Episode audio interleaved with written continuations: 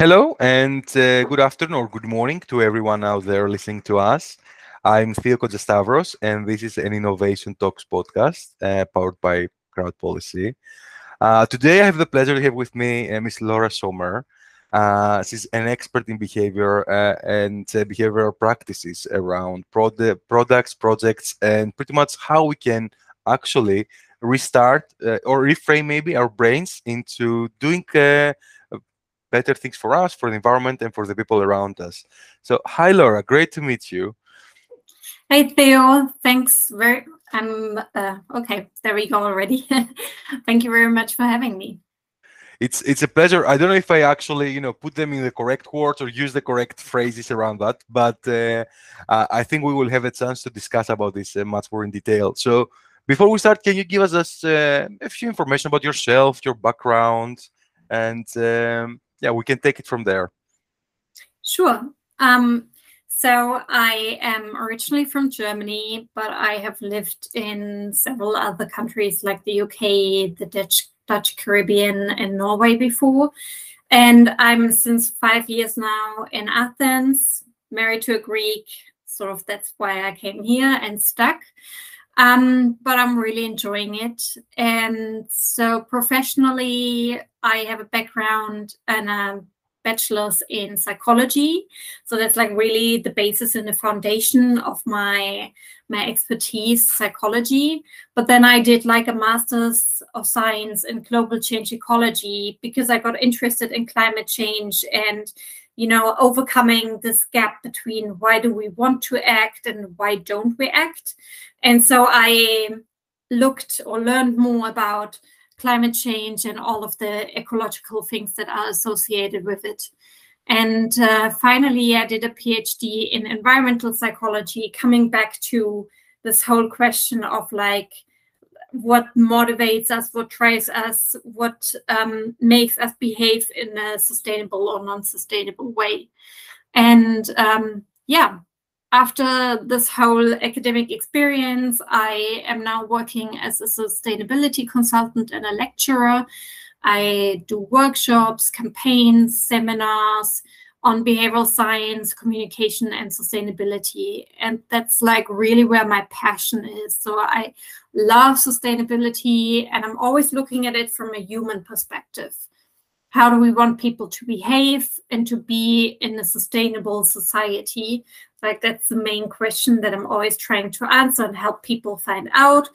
And then, how can we create an environment in which people are not, you know, not manipulated to do what we want them to do because i think that's a very negative way of seeing like behavioral science and nudging. It's more about understanding people why they're making their decisions how they're living their day-to-day lives and then design the context in a way so that the outcome of the behavior the outcome of the decision is sustainable and environmental friendly. Because there are many european surveys that have shown for years and years that people really want to act environmentally. They always say, I have high intentions, I have high environmental attitudes, it's really important to me.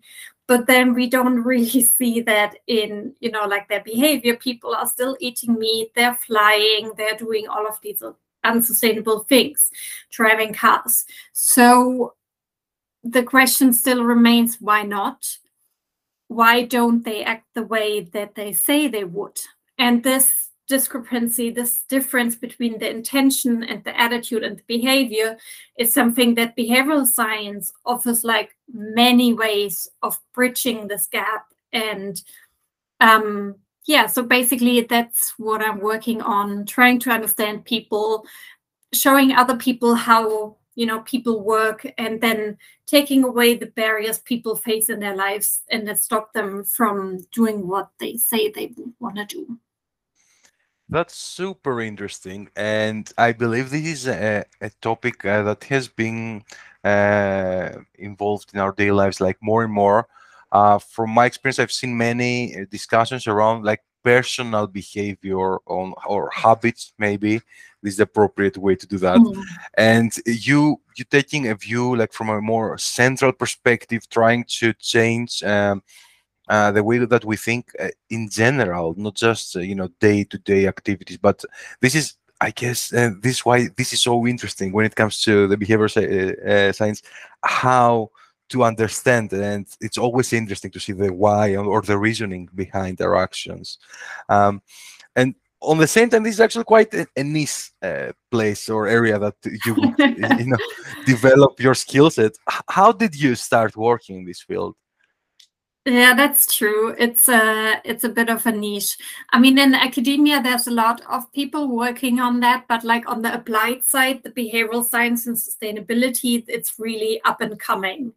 Um, and there are not that many people working on it worldwide, but there's more and more of it. So there's a lot of movement in the field, definitely. Um, how did I get there? So basically, during my PhD, I looked at whether climate change art can communicate the complex topic of climate change to people in a different and a more emotional way than information can. You know, we always give people information about climate change but that doesn't really do anything. So the idea was that if people could connect through art emotionally with climate change, that would do something different. That would like make them have a aha or eureka moment and really get them started. Um, but to tell you what I found in the four years that I was working on is it, yes, art definitely speaks to people in a different kind of way, in a more appealing and a more personal way, especially if it does not tell people what they're supposed to be doing. Nobody likes to be told what to do. Mm-hmm. But if it offers them a place to reflect for themselves what it means what like what will climate change when this is happening and it is already happening what does that mean for me but the barriers and the things that stand in people's way to act environmental friendly are still there. They're not being removed through art. So the behavior is not changed. And after I was done with this, I really wanted to turn to the applied side. And so I started my own consultancy. Um, and so far, I don't know anyone else that's in Greece working on the same subject. I know a couple of people in other countries that are working on it, and I'm like, um, you know, checking out what they're doing and sometimes collaborating with them. So it's really exciting to see these things being applied and using the knowledge in an applied way. Um, I know one company here in Athens that is using behavioral science for marketing purposes, but not for sustainability. But you know, if you know somebody else or somebody out there is like working on it, um, I'd be happy to hear from you and um, connect on that. Um, so yeah, I, definitely we will share the we will spread the word. I think it's very important and very interesting. So I will we will include all your information if you allow us to uh, yes. for anyone out there who'd like to connect with you and discuss this on uh, any level, I guess. Um, because yes, it's so so interesting um, for this. Please please go on yeah. Okay. Great. That would be lovely. That's why I'm also here, you know, to spread the word, uh, get the idea out that this is a tool, a really valuable tool that can be used for sustainability and to connect with people and businesses and also municipalities that are working with this because I think it can be very useful. Mm-hmm. Uh, I know that, for example, like governments in the UK or in Singapore, they are already having their own nudge units, so their own behavioral science units in the governments that is um, like running all of these tests and seeing like what what is effective and which way can we create the environment that makes it possible and easier for for our citizens to actually participate in the environmental behavior that we want to see them. So that already exists in other countries and um, yeah, I, I'm I'm sure it will spread much more and be much more widely applied in the future. I'm sure it will because we already can see some of the results in many like um, public concerned uh, topics, and you know maybe topics that uh, have we haven't been able to to find good ways of solving them. Hmm. Uh, so it's definitely coming up, and uh, we will be seeing a lot. Even if we don't understand it, I, I, guess it's already there. We will be discussing about later on. But you know, when we use an app or when we we actually buy a product. All these are part of you know why we do why we buy things, and this is how we can do this uh, to improve uh, uh, the world and you know the behavior, our behavior towards that. Um, mm. If I may ask, so because this is something uh, different from the way that we are used to be to do things uh, today. Uh, what is so unique about the way that you define, or you know, the uh, behavior science defines and solves issues on this uh, manner? Mm. So a unique thing about this approach is basically that it puts the human perspective um, right in the focus and it, it, analyzes everything from the angle of like decision making. Um, because in the end, every company is set together out of humans that make decisions and they interact with their clients that are also humans. So all the decisions within a company, or within a government or within you know like a society everything's like really about what kind of decisions are the customers or the citizen making and they're influenced by the psychology that these people are having but also the environment that they act in. So it's on the one hand like there are certain kinds of psychological mechanisms that just make it more likely that we do something. And then there are also like the the external barriers like the infrastructure that we live in that makes it more or less likely for us to act in a certain kind of way. Like let's say if we want people to recycle and there's no recycling bin very close to our house we're not going to recycle just because it's like not easy enough for do for us to do that. So that's like one of the one of the examples. But also there's like the the psychological idea behind it is that people might not understand the value of recycling or they think you know uh, they haven't grown up with it or they don't see other people around them. Recycle so these are the psychological things that are influencing people's decision whether they want to recycle or not it's it's so yes. I was just reading about uh, the broken windows theory and you know how this applies to the behavior that we as yeah. humans have, and that also reminds me that the, the the thing they say if you want to change your habits, change your environment first. So you know even if you go, that was an example that stuck in my head. If you want to go running, for example, it's hard for you because you know you're not used to that. Maybe you can start by know, sleeping on your uh, trousers that you will be go running next day. So the only thing you just need to do is wake up, uh, stand up of your bed, and go out and walk. And uh, that's you know really stuck in my head when I try to to make a change in my life, which is not an easy task. But as long as the environment that you have around you supports you, uh, then I think it makes the end result uh, a bit easier to to be accomplished. Um, exactly, or you put the treadmill that you want to run on besides the bed, so you kind of have yes. to like walk over it in order to get to the kitchen or the fridge. Um, yeah, sure, that's definitely. and now we're talking about this and how we can actually use uh, the power of uh, creating a better environment for uh, a better society, better like uh, when it comes to ESG criteria, so environment, the society as a whole. Um, if if we just go back to that uh, discussion um, hmm. there are a few practices that are in place uh, from a regulatory perspective from an, a practical perspective but um, what is your view like on what we're doing today on the practices around sustainability hmm. yeah sure i mean there's there's a lot of regulations and a lot of pressure that comes with it like uh, as you said esg the CSRD that's being, you know, that was released now, the EU taxonomy, there's a lot of movement and there's a lot of regulations that are coming and that are sort of forcing businesses to to make steps towards sustainability. And I think actually that's great because it's giving the push in the right direction and it's leading to that resources are actually being allocated to this important topic of sustainability because what I see also from my consultant work is that oftentimes sustainability is like a side boat, you know, that the businesses are saying, okay, now we need to do sustainability. Ah, okay, we, we're gonna put a bit of money there, and then we just try to like run it at the side as a project of like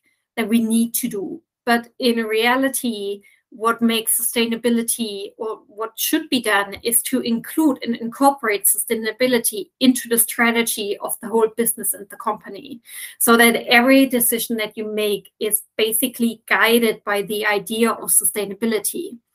So that hasn't been the case for too long that that is being done and i think these regulations are pushing or are making it more more pressing for businesses to to follow that understanding and to say that they they will need to actually make bigger shifts than they have been making beforehand. But on the other hand the regulations are also taking the creativity out of the process and they do not allow businesses much wriggle room to decide how they for themselves want to implement sustainability and that is sad. And it takes a lot of value out of the process because i don't think there's a one size fits all when it comes to sustainability for every business. But through the regulations every business will be pressed into that mold. And that's going to be i think a bit problematic in the future.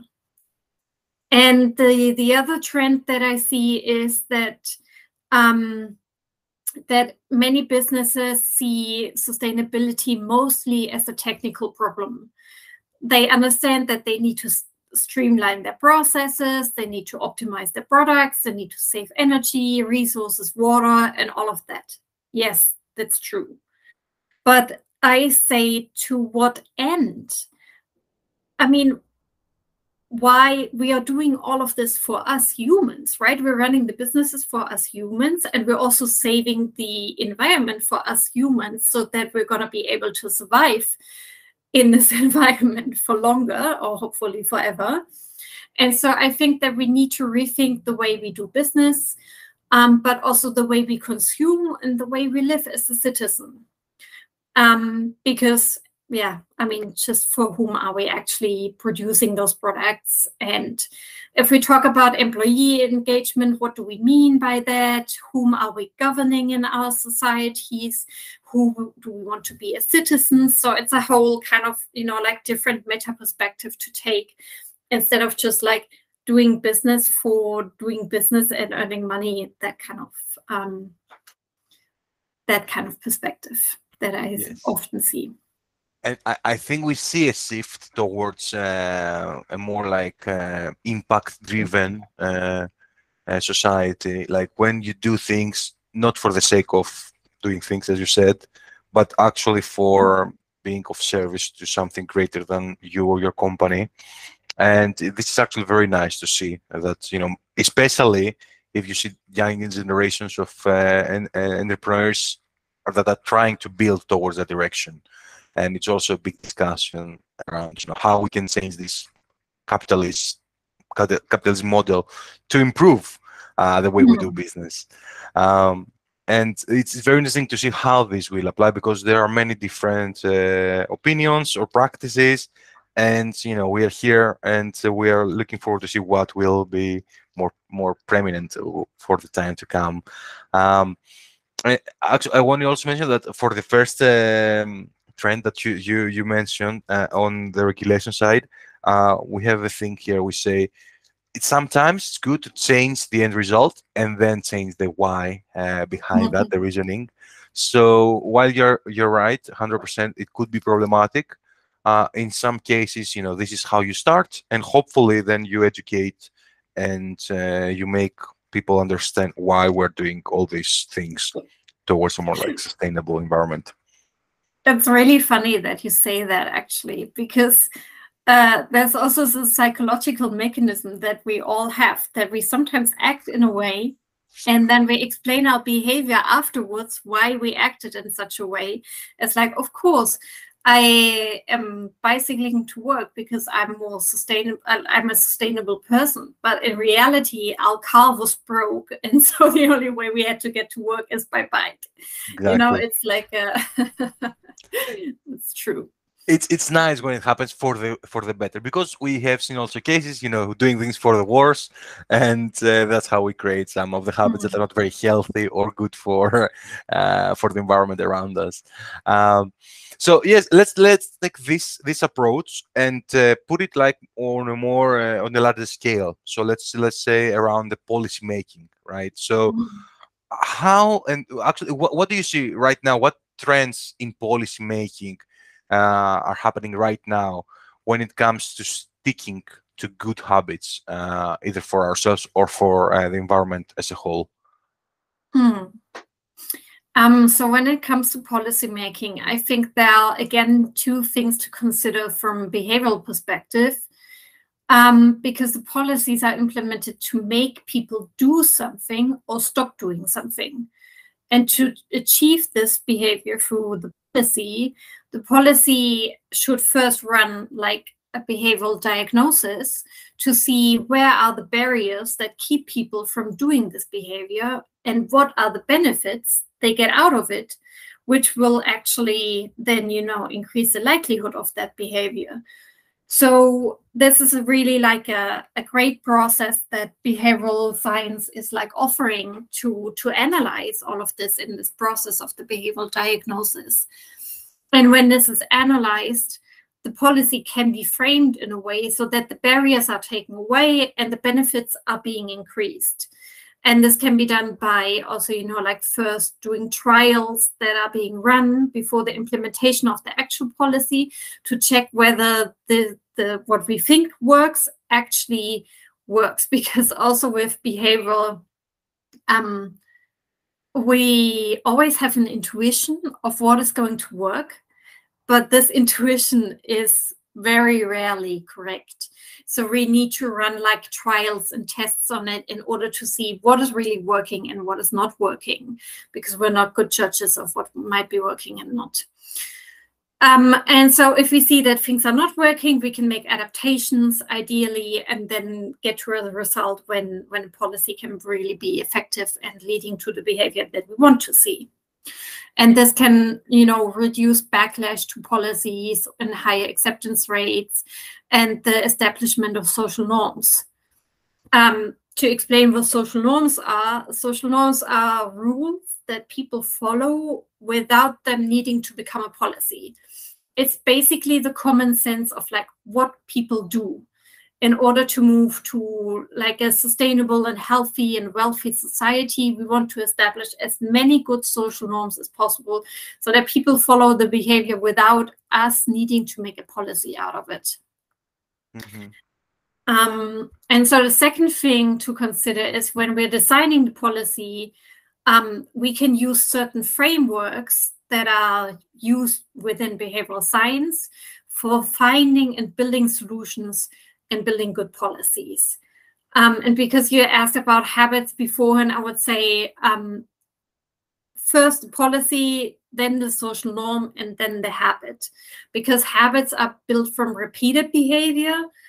A social norm is not a habit yet, but it can become for people individually if you know they're being inspired by so many people around then habits are being formed uh, okay, so back to the framework that I wanted to tell you about for building solutions.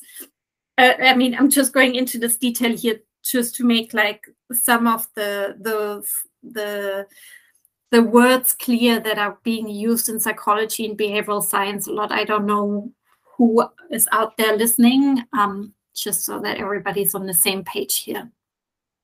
Yes, but if you can make like an introduction, like any framework that uh, you know of that is uh, being used, and it's something uh, you know, consider us that we don't know anything about that. So yeah, that's that's what I'm trying to do here right now. So yes, uh, perfect. Setting the scene.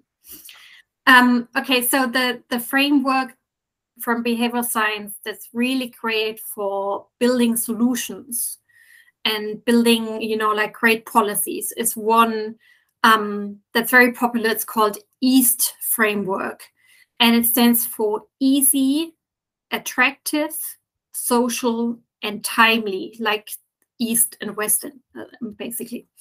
So let's. I want to give you an example of how this can be applied.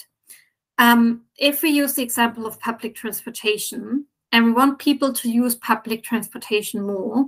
And that's a goal, you know, by many local governments, but also by some businesses that want to reduce their carbon emissions, also mostly on scope three, the indirect emissions. To achieve this higher adaptation of public transport, we need to make the wished for behavior, the public using public transportation for people as easy as possible. That means we need to extend the ne network, make places and vehicles accessible and frequent. If you want people to take the bus or the metro or whatever, of course, if it runs regularly and you just need to walk to the next metro station and it's like uh, every three or five minutes running, then nobody's going to think about whether they're going to search for parking for half an hour. So you know, that's the E in the EAST framework. You need to make it as easy as possible. Then next up is attractive. You can say, make things attractive in monetary terms, but also when it comes to the cleanliness and the attractiveness of public vehicles. The metro in Athens is very clean and comfortable. Some buses, on the other hand, not so much. Um, I know that money is being invested in this and new buses are on their way, um, I'm sure it will make a lot of difference in investing in this. It totally makes sense from a behavioral perspective. And I think also, you know, monetary wise, the public transportation here is really attractive, um, especially with the high fuel prices. It becomes more of a no brainer just to switch to public transportation. Um, then we have A. Uh, after A, that was attractive, is social. S for social. We do a lot of things to fit in with the crowd. I mentioned social norms already beforehand. If our friends, family, neighbors, and co workers take public transportation, we're far more likely to do so too. And if we get people to talk about it and show their preferences, this norm will get established even faster. So if you think of biking, if you compare the Netherlands or Amsterdam with Athens, I mean, people are always saying here, um, it's too hot. Okay, but in Amsterdam, you can also say it rains always. So it's not more attractive, but it's about the norm that is being, you know, created in society. Everybody just bicycles in Amsterdam. And then lastly, there's the timeliness. It doesn't mean how long something takes or how convenient it is. Timeliness means that people are much more likely to try out something new when they are going through a change in their life already. So, are they moving? Are they maybe changing job? Are they getting married, having kids? There are routines that will break open, and new behavior can much more easily be established during these phases when people are going through change already. So, businesses, but also municipalities can, for example, offer their new employees or citizens that are registra- registering at the at KEP uh, a free ticket for public transportation for three months because these people are in times of change already and so they need to establish new habits and that ticket will help them tr- give it a try and just see if it could work for them um, so these are the aspects that are really easy to implement that can make a big difference, especially in comparison if you have like a usual ICE campaign. An ICE campaign is when you inform, communicate, and educate people only. Very little to no behavior change has ever been achieved through an ICE campaign. So, this EAST framework is a very different way of approaching it, not just telling people what to do, but actually changing the environment in which people are making their decisions. That's that's so interesting to see how you know because you I now realize some of the things that I've been doing on a personal level, mm. and uh, you know especially this stuck with me when you're going through changes anyway. It's easier to establish uh, new habits, and I would also keep that you know once you change your habit and you talk about it to your friends and family and network, then more and more people are like getting into this and hopefully it can become a social norm um, it's exactly. it's so good to, to see how this works like from a behavior perspective uh, is there like these techniques are very interesting and i understand how uh, a policymaker can implement them in uh, you know when it comes to educating the public but can we do you believe that we can include or use this type of techniques to improve like our personal lives on a much smaller scale uh, for the better? Sure, we can always think along the lines of the this East framework and see how we can also make you know things easy, attractive, social, and timely for ourselves. If you assess any kind of behavior through that lens, you can make people's lives better. Um, you know, there are also other great tools from behavioral science that help with um, every behavioral problem. Um, but I think it would be a bit too much to talk about this on the podcast. Um, you can follow me on LinkedIn or check out my website. I post quite regularly on different techniques I use or projects that I'm working on. So, um, of course, I can also come to your company or municipality and help with any kind of behavior issues you would like to address, from employee engagement to waste management, yeah, everything's possible when it comes to behavior. That's great to hear. So anyone out there who is interested in learning more, uh, you can follow Laura. Uh, I've I've read uh, your articles. They're very interesting when it comes to you know how we can educate ourselves. Um, but uh, you know, from from your experience, you. Uh, oh no, uh, thank you for for doing this. It's uh, really really helpful. Um, any small things that we we can actually do today to you know change uh, or, or, just make ourselves a better version of who we are uh, in you know today. What can i do as, as Theo to improve my life?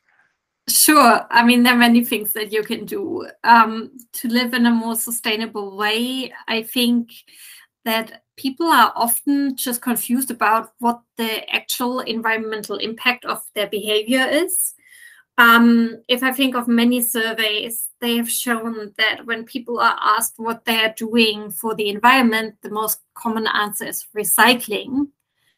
And don't get me wrong, recycling is great, but first, it's not very impactful in comparison to other things that you can do. And secondly, if you look at a product's life cycle, recycling or disposal is the last step so many things we should consider beforehand. For, for example, what's in the first place? What do we consume? And how do we consume it? So me and my colleague, we are offering a workshop format that shows people two things. One, what's the sustainable behavior that's most impactful and should therefore be changed? And what behavior is saving you most money?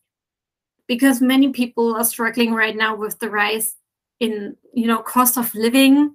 It's really difficult to make ends meet.